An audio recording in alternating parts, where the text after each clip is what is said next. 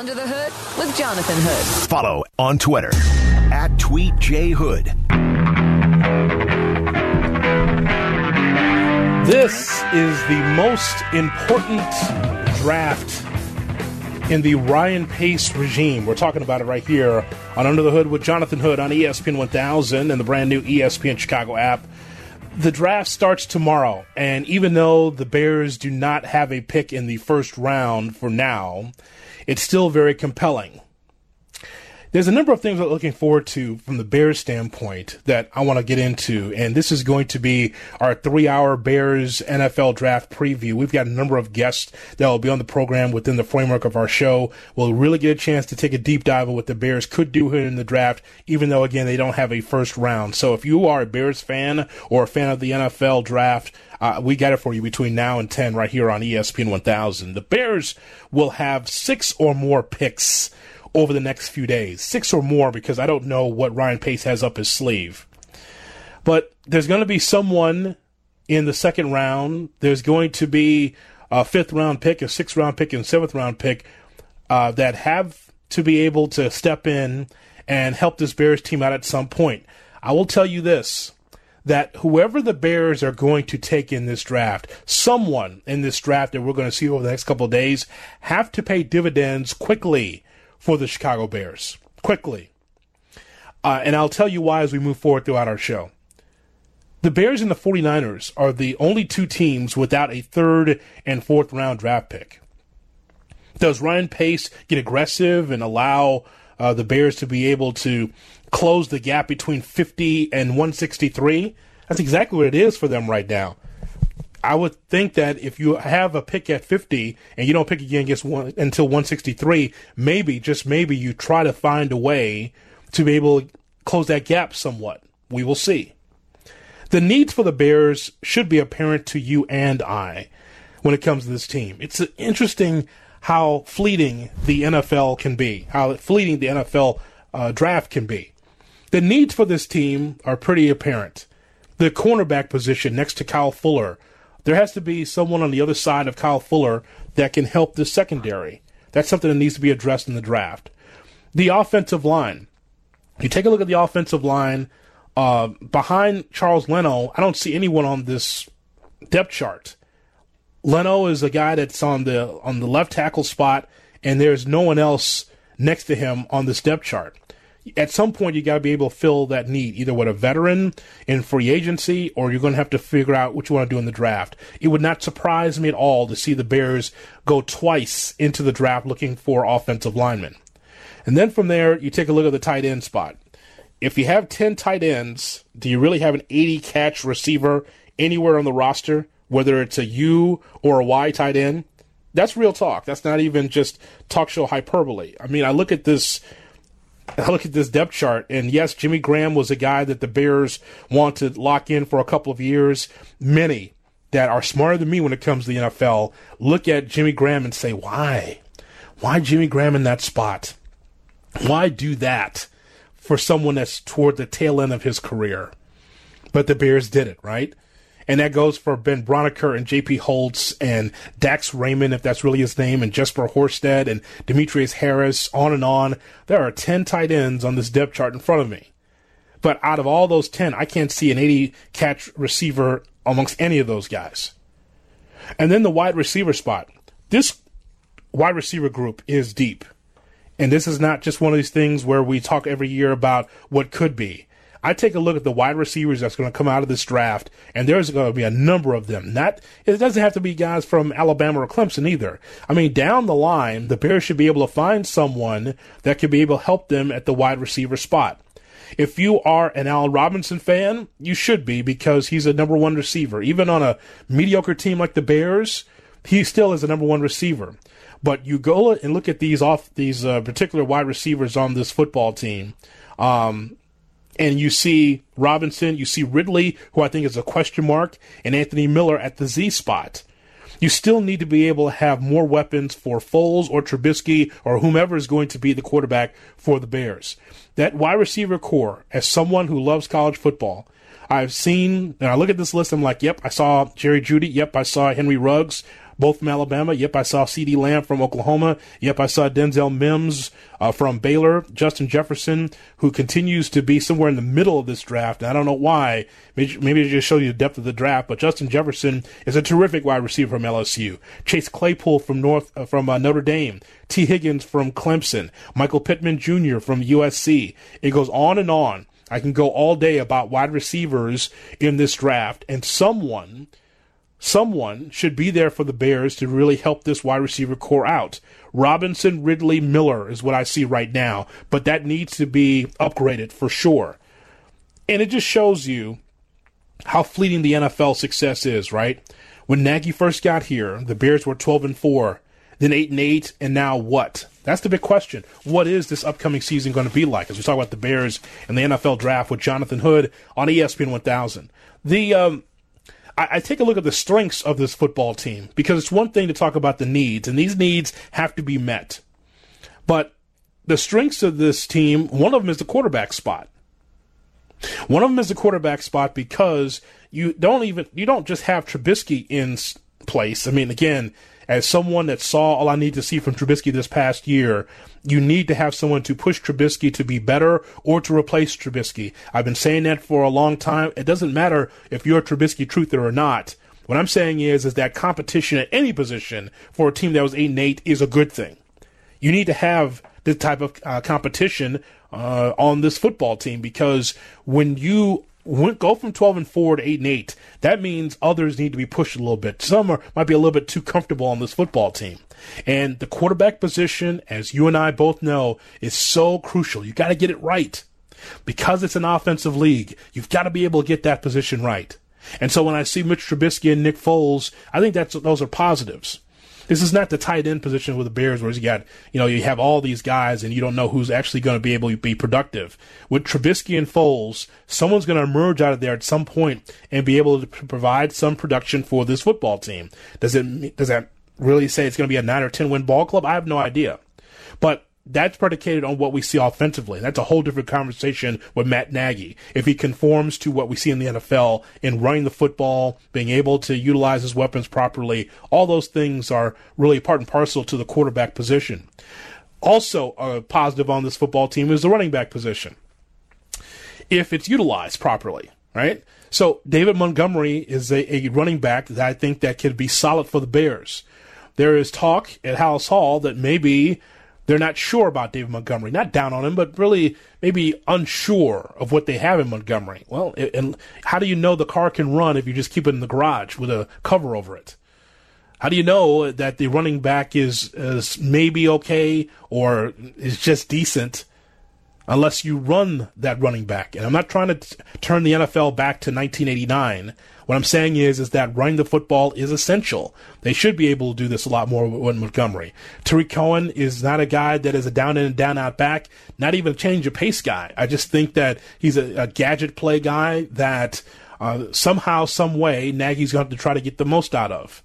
And so the running back position, I think, is a strength with Montgomery. I would say that you need to be able to find a backup someplace, some veteran, maybe not in the draft.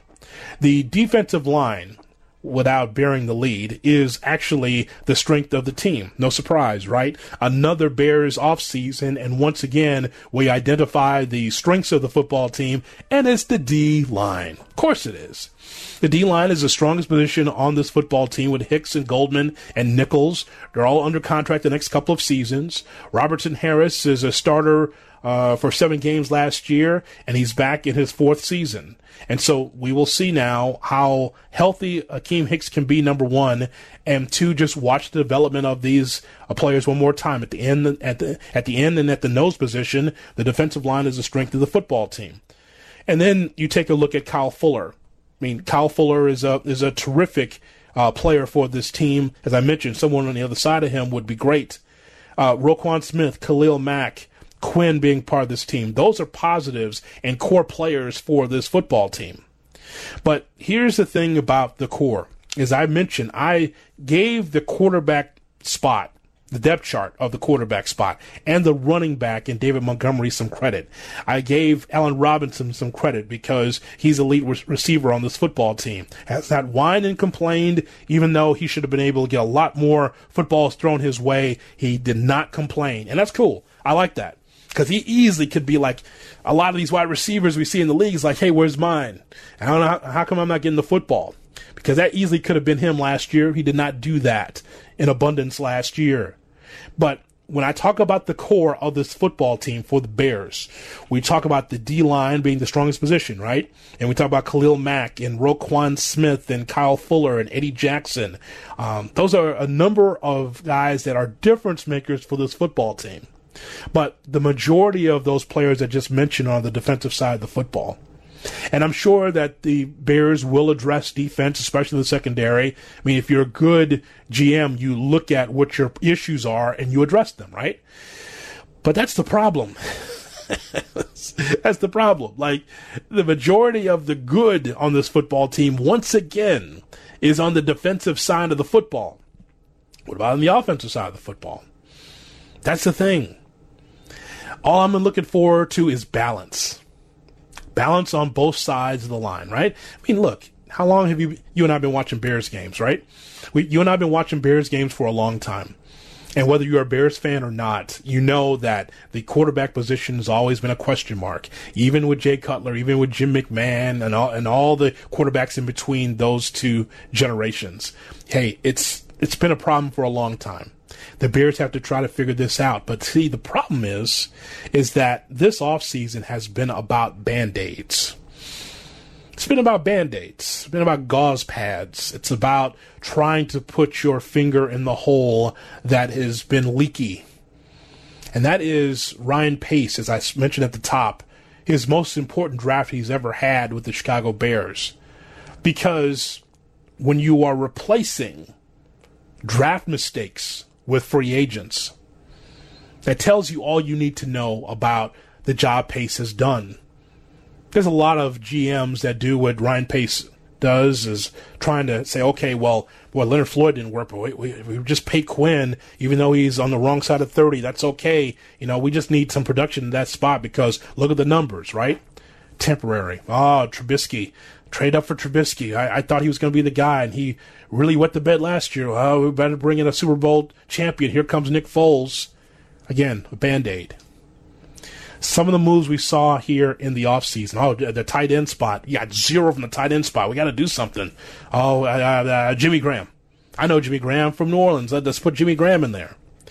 When you're doing those things, you're doing those things because you're trying to cover up the issues that you had in the draft. Shaheen didn't work. Here comes Jimmy Graham. How's that any better? Seriously. Outside of someone who's got some skins on the wall, who's put up some numbers, but not recently. When you are trying to cover up your mistakes with free agency, that means that you're not going in the right direction. Unless that same season, it all, all of a sudden turns around for you and you're a Super Bowl champion. He's in survival mode, is Ryan Pace. That's why it's important. He's in survival mode. He's he's going through a really tough time because he knows that he's got to strike while the iron's hot. This is a huge draft.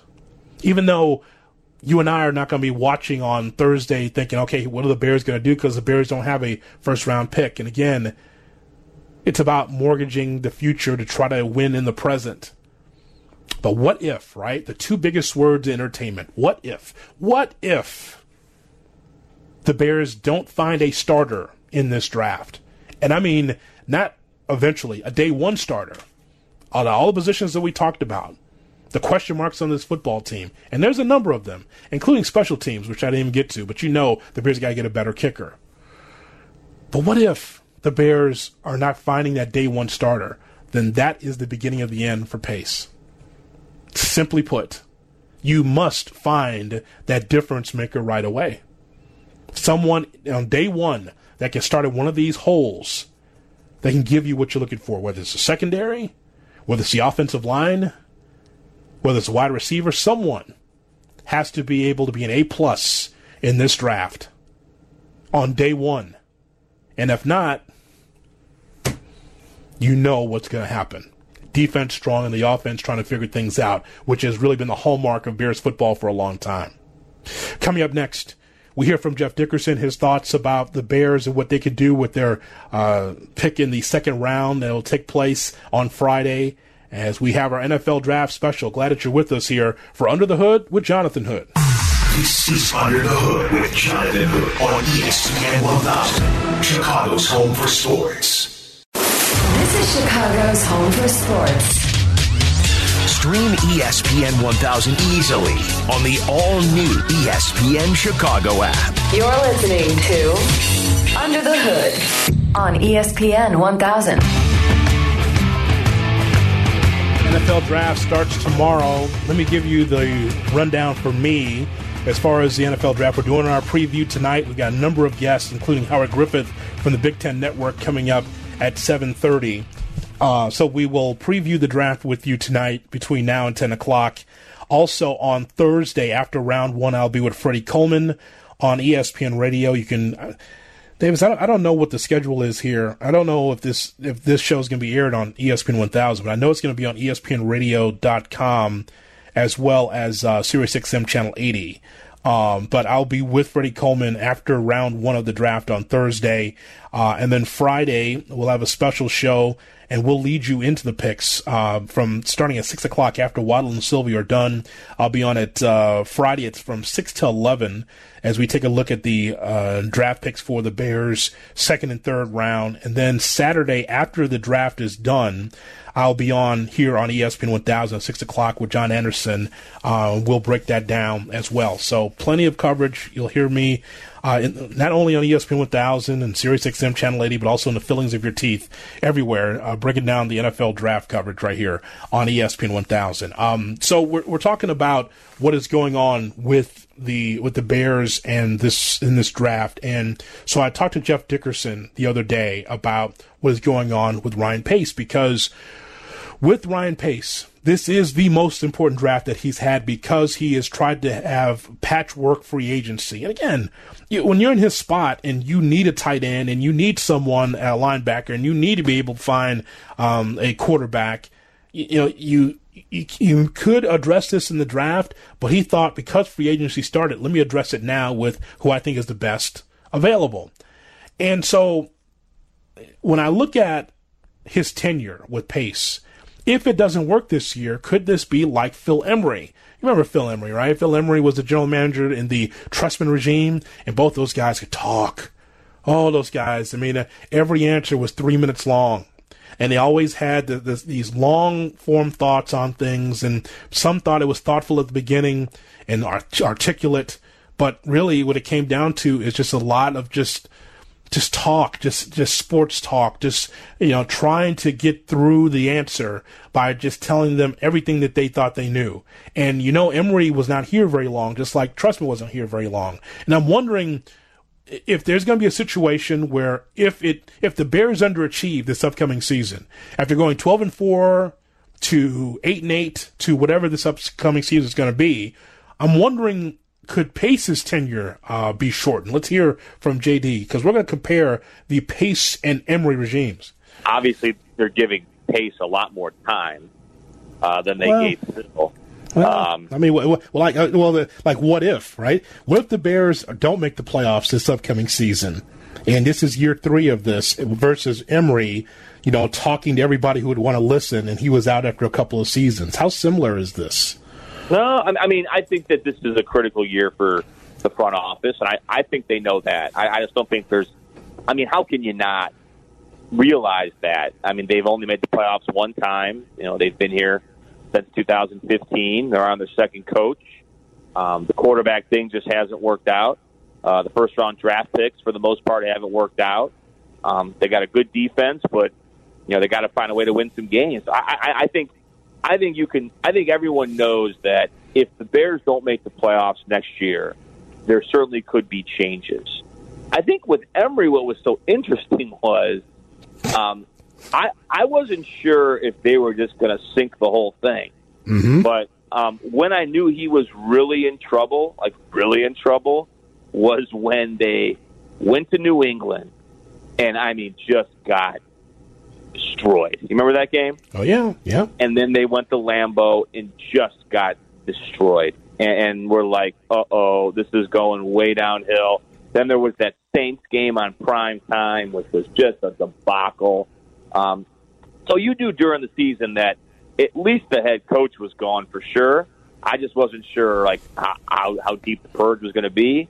Um, but uh, one thing though, and, and really, they have given Ryan Pace a, a lot more time than they gave Phil Emery, which I do think is a good thing. You do want to give your GMs time, your executives time, but I think at this juncture of this, you know, regime, I think it's fair to expect that the Bears make the playoffs. If not, there could be some trouble. Thoughts there from Jeff Dickerson, who covers the Bears for NFL Nation on ESPN.com. Uh, as we talk about the Bears with Jonathan Hood on ESPN 1000. And so uh, Ryan Pace was asked during his conference call, what is his uh, approach to the first round? We're always mindful of how many players are going off at certain positions to predict who could be there. You know, when we get there to our picks, you know, we have you know, averages over the last 10 years. Typically, these this, this many people go before, you know, pick 43, before pick 50 at each position. So we have some of those analytics in place to kind of predict things.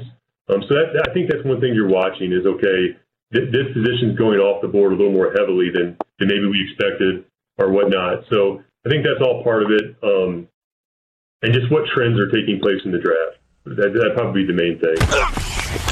Thoughts there from uh, Ryan Pace, the general manager for the Bears. So let's talk about something that JD and I have disagreed about for um, for over a decade, and that is the difference between need um, and best available in the draft. He and I have disagreed on this for a long time, and I've always felt that it was important. I look at I break it down like this. I don't think I've used this analogy before, but I'll try so if you're going to the store and you know you need milk, you need milk for cooking, you need it for cereal, etc., etc., you know that you need milk. If you need milk, but yet you do see a great deal on Gatorade, like, oh man, I, I like I don't even have coupons, but I didn't know that Gatorade came so cheap and it's available, you know, and I only have enough to get either one or the other, milk or Gatorade. Well, the well, you need milk, but what's best available is the Gatorade. And it's kind of like for me, since I need milk and I don't have milk, I got to get that. But JD's always thought, well, you can't pass up on a great deal. If I mean, if Gatorade's available, you got to take it. And so I, uh, we've always disagreed on this. I believe that if you're Ryan Pace, and, and this is something that just continues to be a talking point in the city and it's it's something that I think that was a good idea at one point, but I don't think that it's the case right now unless you are just bereft of talent at the position. It always comes up about the Bears needing to draft a quarterback every year until you get it right. And you and I both know the issues the Bears have had at quarterback for a long time. They've they've stuck with a veteran like Jay Cutler for a long time. Uh, they've gone through the issues at the quarterback position for a long time. But here's the thing when it comes to the quarterback position, like if you need a wide receiver and that wide receiver is there first, I take the wide receiver because he's right there. I need a wide receiver. If a quarterback is there, well, just because he's best available doesn't necessarily mean I got to take him. I need a wide receiver. But some would say, oh, don't worry about that. That quarterback is the best available talent. You take him. It's the equivalent of saying, well, the best available in a certain part of the draft is the defensive line. I got to take a defensive lineman. Well, that's the strength of your team. But yet you know you need someone in the secondary. You need a safety. You know you need a corner. So why don't you go for what you need to be able to um, to better yourself at that position versus something you're already strong at? And so let's go and hear from Ryan Pace on a number of these things.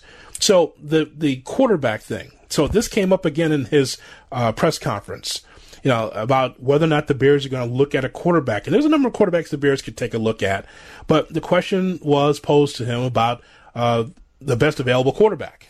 Yeah, I think you know we're going to you know you know we're always going to take Pat the best player available. So if if a quarterback was there and and he was the highest guy on our board and and it, you know, in, in, a strong in a strong way, we, we would consider that. I think we'd consider every position.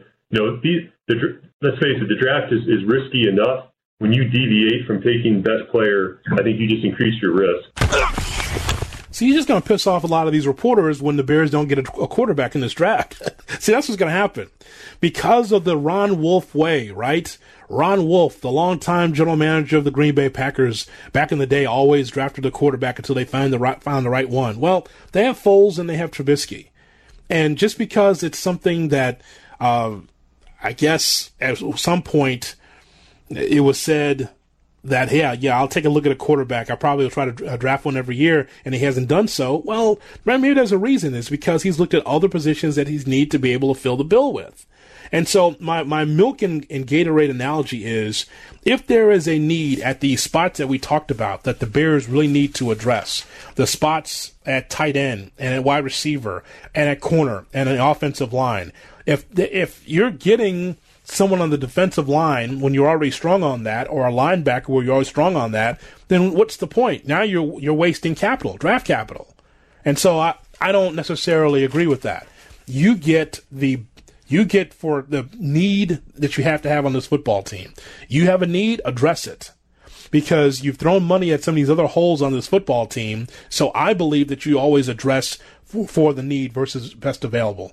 You can get the Gatorade at a different time. But the milk, that's a must for the family.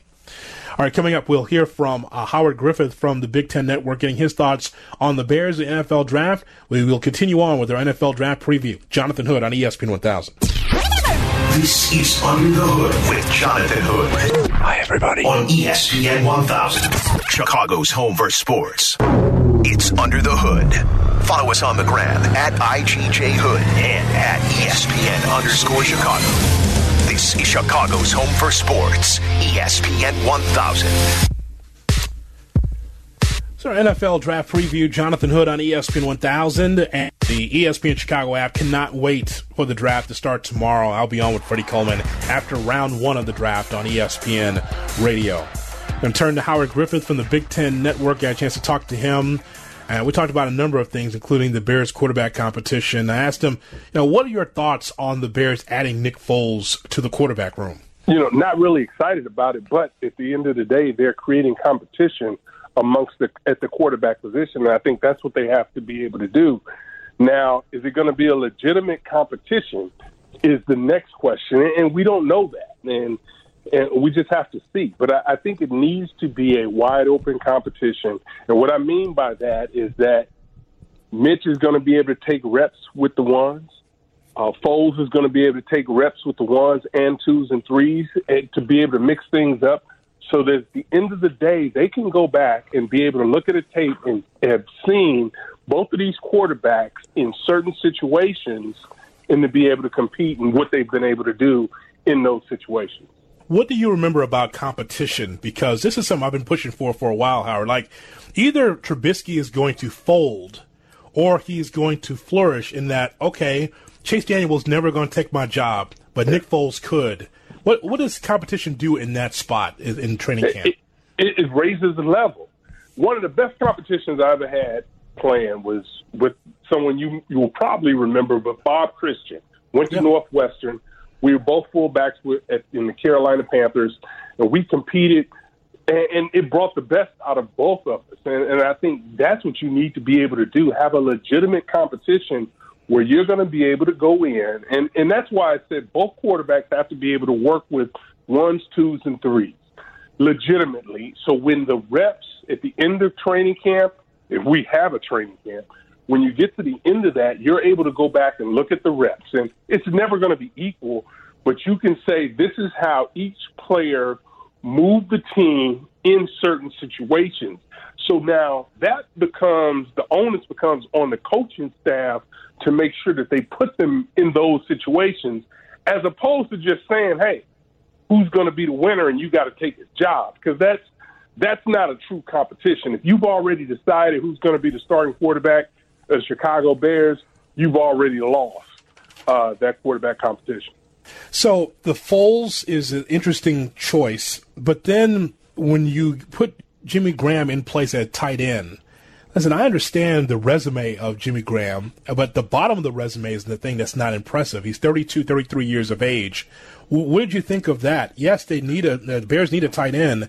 I don't know if they need a tight end that badly. One of the things that always happens in free agency, and this is this is you're normally going to pay or overpay at a position of need because you've not drafted well. That's that hoodie. That's not going to change.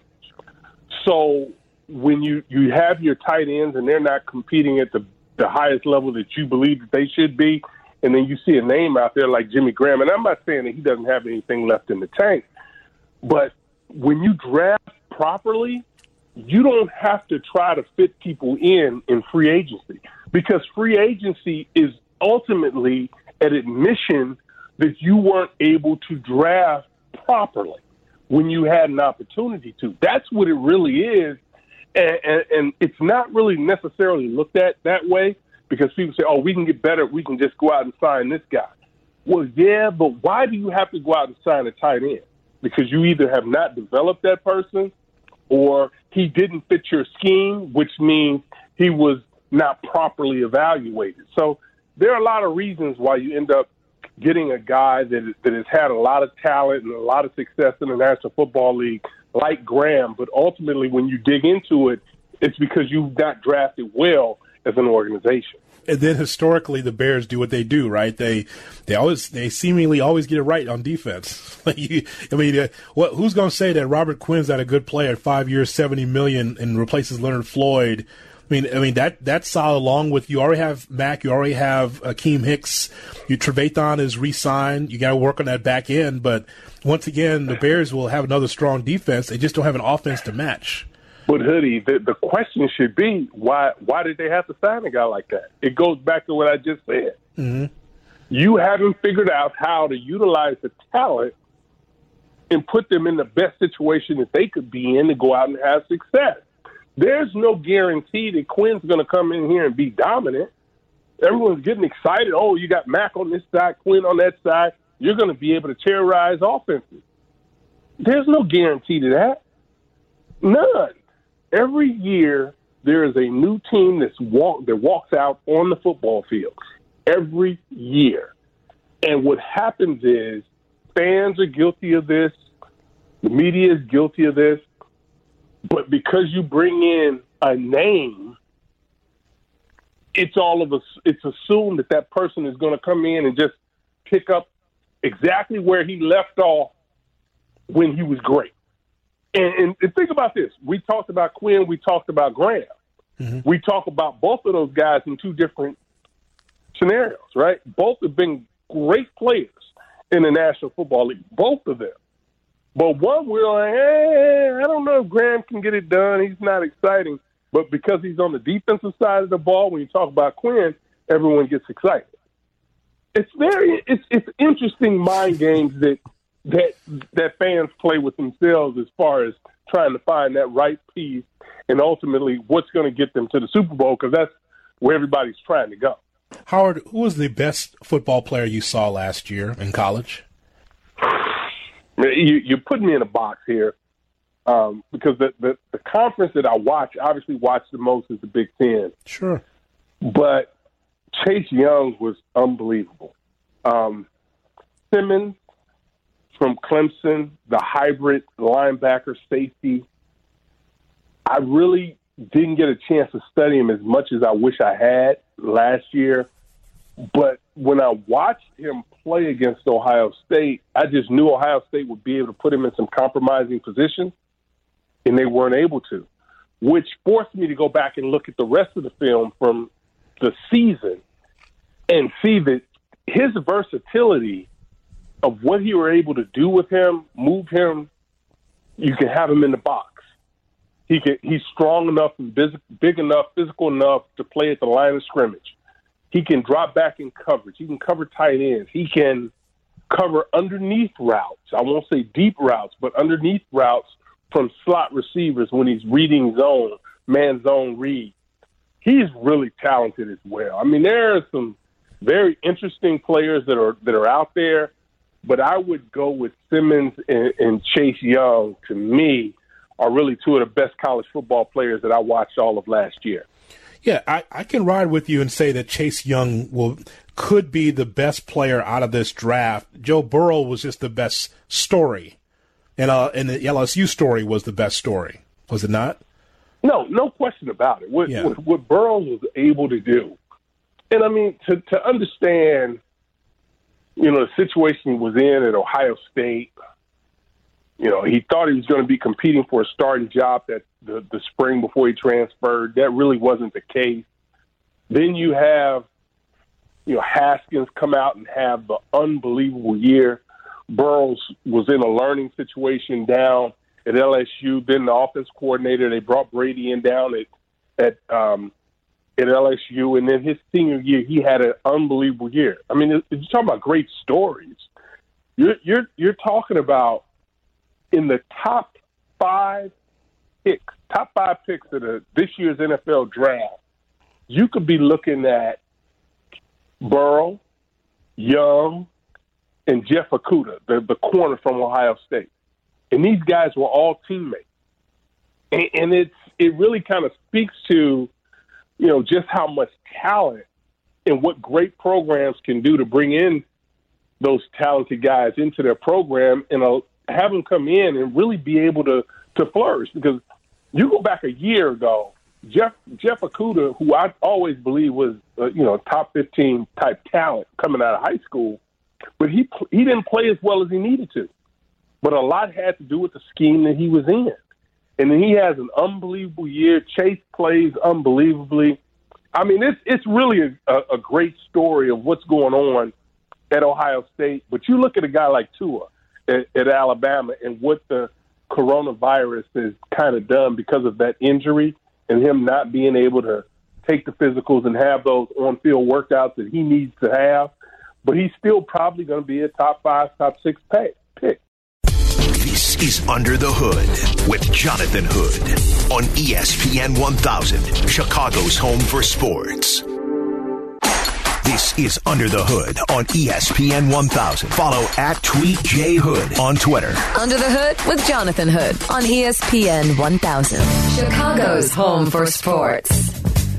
I'll get a chance to talk to my partners from Chicago's College Tailgate. We have a college football show here on ESPN 1000 every fall. Chris Bleck and Adam Abdallah will be with me coming up at 8 o'clock as all three of us will go through some of the players that we saw on a regular basis in college football now moving on to the draft. So Chris and Adam will be with me coming up as we bring Chicago's college tailgate together, 8 o'clock right here on ESPN 1000. As we continue with our NFL draft preview, I got a chance to talk to Trevor Matich, part of uh, a college game day on ESPN radio, also a college football analyst.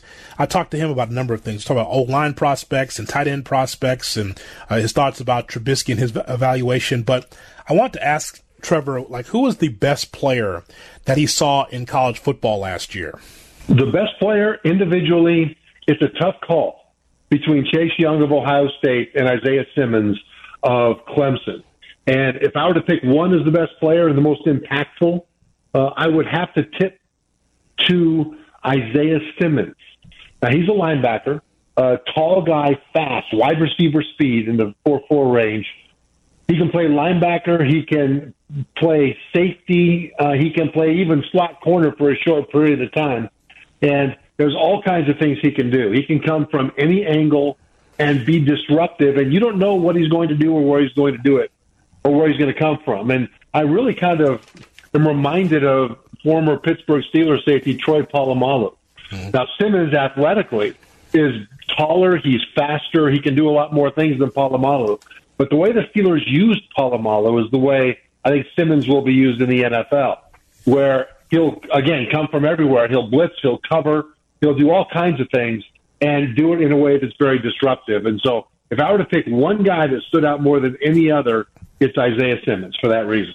You know, uh, take a look at the the quarterbacks that are available here in this upcoming draft, and of course, we see the story of Joe Burrow and how LSU had such a terrific year. What uh, what is some of the traits that Joe Burrow brings uh, to an NFL team based on what you saw from him in his career? Joe Burrow, the first thing you have to have as a quarterback in the NFL is accuracy. and Burrow is very accurate. Next thing you have to have is accuracy under pressure.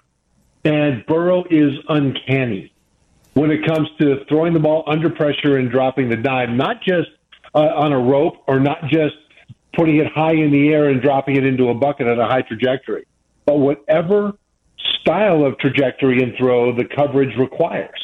He is amazing that way. I mean, I it's one of the reasons I'm not really impressed with any quarterback throwing in shorts at a pro day because everybody and everybody can throw when you're in shorts at a pro day. The question is, what do you do when there's a guy in your face about to knock a few teeth out? And Burrow has shown that he can have the same accuracy under those circumstances. He's also got the ability to read defenses and all the mental stuff. But when it comes down to it, his his uncanny knack to put the ball where it needs to be, regardless of pressure, is what sets him apart. Trevor, when you look at the, the, offensive linemen, is there someone in particular that we should keep our eyes on? Because the Bears are going to be in need of uh, offensive tackle uh, and be able to look at maybe a guard. What stands out about the amount of offensive linemen that are available? You know what? There are uh, there are guys at the top that are fantastic. Mm-hmm. I mean, Jedrick Willis of Alabama tackle, Andrew Thomas of Georgia, Tristan Wirfs of Iowa. I'm sure you guys have talked about those guys. But once you get below that, then you've got to pick what you're willing to compromise on. For example, Josh Jones out of Houston is a tackle who really made a big name for himself at the Senior Bowl, did really well against the elite competition in Mobile, Alabama during that week of practice and during the game. The problem is when you watch him on tape, you see that he doesn't really have tremendous functional strength right now. And even though he did well at the Senior Bowl, his overall body of work tells me that he needs at least a year in an NFL weight room before we'll really know if he can play tackle in the NFL. You look at Isaiah Wilson out of Georgia. He's a, a mauler, man. He is no question about his strength. The question is, if you put him out at right tackle, does he have the footwork to be able to stay in front of those elite pass rushers that NFL defenses are now putting over the right tackle and be able to block in space to protect the quarterback. And he didn't show in college that he's incredibly nimble of foot. So you might have to move him inside the guard. You know, then you take a look at a guy like Ezra Cleveland out of Boise State. He's a guy that is moving up a lot of people's draft boards, and he is extremely athletic, very effective as a Mountain West tackle. But when I watch him on tape, I don't see a lot of dog in him. In other words, I don't see him finishing guys. When he's got the opportunity to bury a guy, pancake him, and dominate him physically and morally. A lot of times he'll just sort of pull off and go back and huddle up. You know, you need a guy like a Jack Conklin who just loves the concept of physically dominating another human being in order to play offensive line in this league if you want to be able to really establish a dominant running game. And I just don't see that dog in Ezra Cleveland. I may have it, but I didn't see it when I watched him on tape. So so after you get away from the top guys, Jonathan, you got to pick what you want to compromise on and what you think you can develop. Trevor, the uh, Bears picked up Jimmy Graham, and uh, Jimmy Graham's got a lot of mileage on him. I understand that Ryan Pace, the general manager, knows uh, Graham from his time in New Orleans, so there's um, a connection there. But you know, for Nick Foles or for Mitch Trubisky, there's got to be a, another tight end, if not now, then for the future. I, I'm looking at this list. And I saw Kmet play, obviously being close to Notre Dame, saw him play, saw Pinkney from Vanderbilt. I don't see a bad tight end out of the first three or four that could be projected to go. Anything stand out about the tight ends to you? Yeah, you know, I there's a disappointment that stands out, and that is uh, Jared Pinkney out of Vanderbilt. I mean, I was very disappointed at his combine numbers. He, uh, I thought, would be faster than he ran. I hope that he ran as slow as he did at the combine because he had an injury and that he can fix that or that he has fixed that at a pro day. I haven't seen that happen. But here's a tight end that ran 496. Tight end ran 496 at the combine. There were a whole bunch of 300 plus pound defensive tackles that ran a lot faster than that at the combine. And so even though Pinkney was productive, you know, if you want to take a chance on him, you've got to do it on day three or even lower in the draft in order to be able to uh, to justify that. But there is a guy besides Kmet that you may want to look at. and that's Adam Trautman out of Dayton. He's a guy that has really kind of risen up a lot of people's boards. He's a hybrid tight end. He's got good size. Uh, he can he can block plenty enough, but he's shown the ability to be very productive as a receiver as well. He's faster than Pinkney, and he's a guy that should be available in the mid to late rounds. I'm curious on what your thoughts are on what the Bears did by acquiring Nick Foles. And we've seen Foles a number of teams. We know that he has the penchant to be able to step in as a backup and be a starter and flourish. Well, what what do you think of, of the your evaluation of Trubisky and the move to bring Foles in? It says a lot about Trubisky, does it not? You know what? It, it does, and I think it's it may be, and I think the best thing you can think. Um, of Trubisky relative to this and what you can kind of extrapolate from it is that they're trying to uh, light a fire under him. You know, we talk about the dog in you, right? One thing about Trubisky at North Carolina that I was concerned about when the Bears drafted him to begin with was that he seemed to disappear in big games. In other words, there'd be huge moments in huge games where North Carolina had the ability to take over and they had the the skilled people on offense to be able to distribute to, and Trubisky would disappear a lot. I mean, just disappear. It's not that he played poorly. They said you didn't even know he was on the field almost. And when he got to the NFL, I was hoping that that he would show some anger. He would show some of that refuse to lose that guys like Kyler Murray show. I mean, guys that you know the junkyard dog and the last bone in the yard you go after with a vicious vengeance. And that's what I wanted to see out of Mitchell Trubisky. Well, and watching him play for the Bears, he's shown a lot of flashes. But once again, I'm just not seeing that. Now, maybe he has it and he expresses it in a way that wasn't apparent to me. And so I want to be, I want to be fair to him.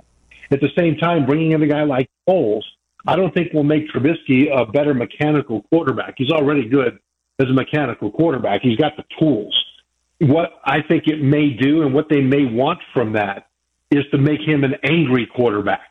And I think that'll make him a more effective quarterback. This is Under the Hood with Jonathan Hood on ESPN 1000, Chicago's home for sports.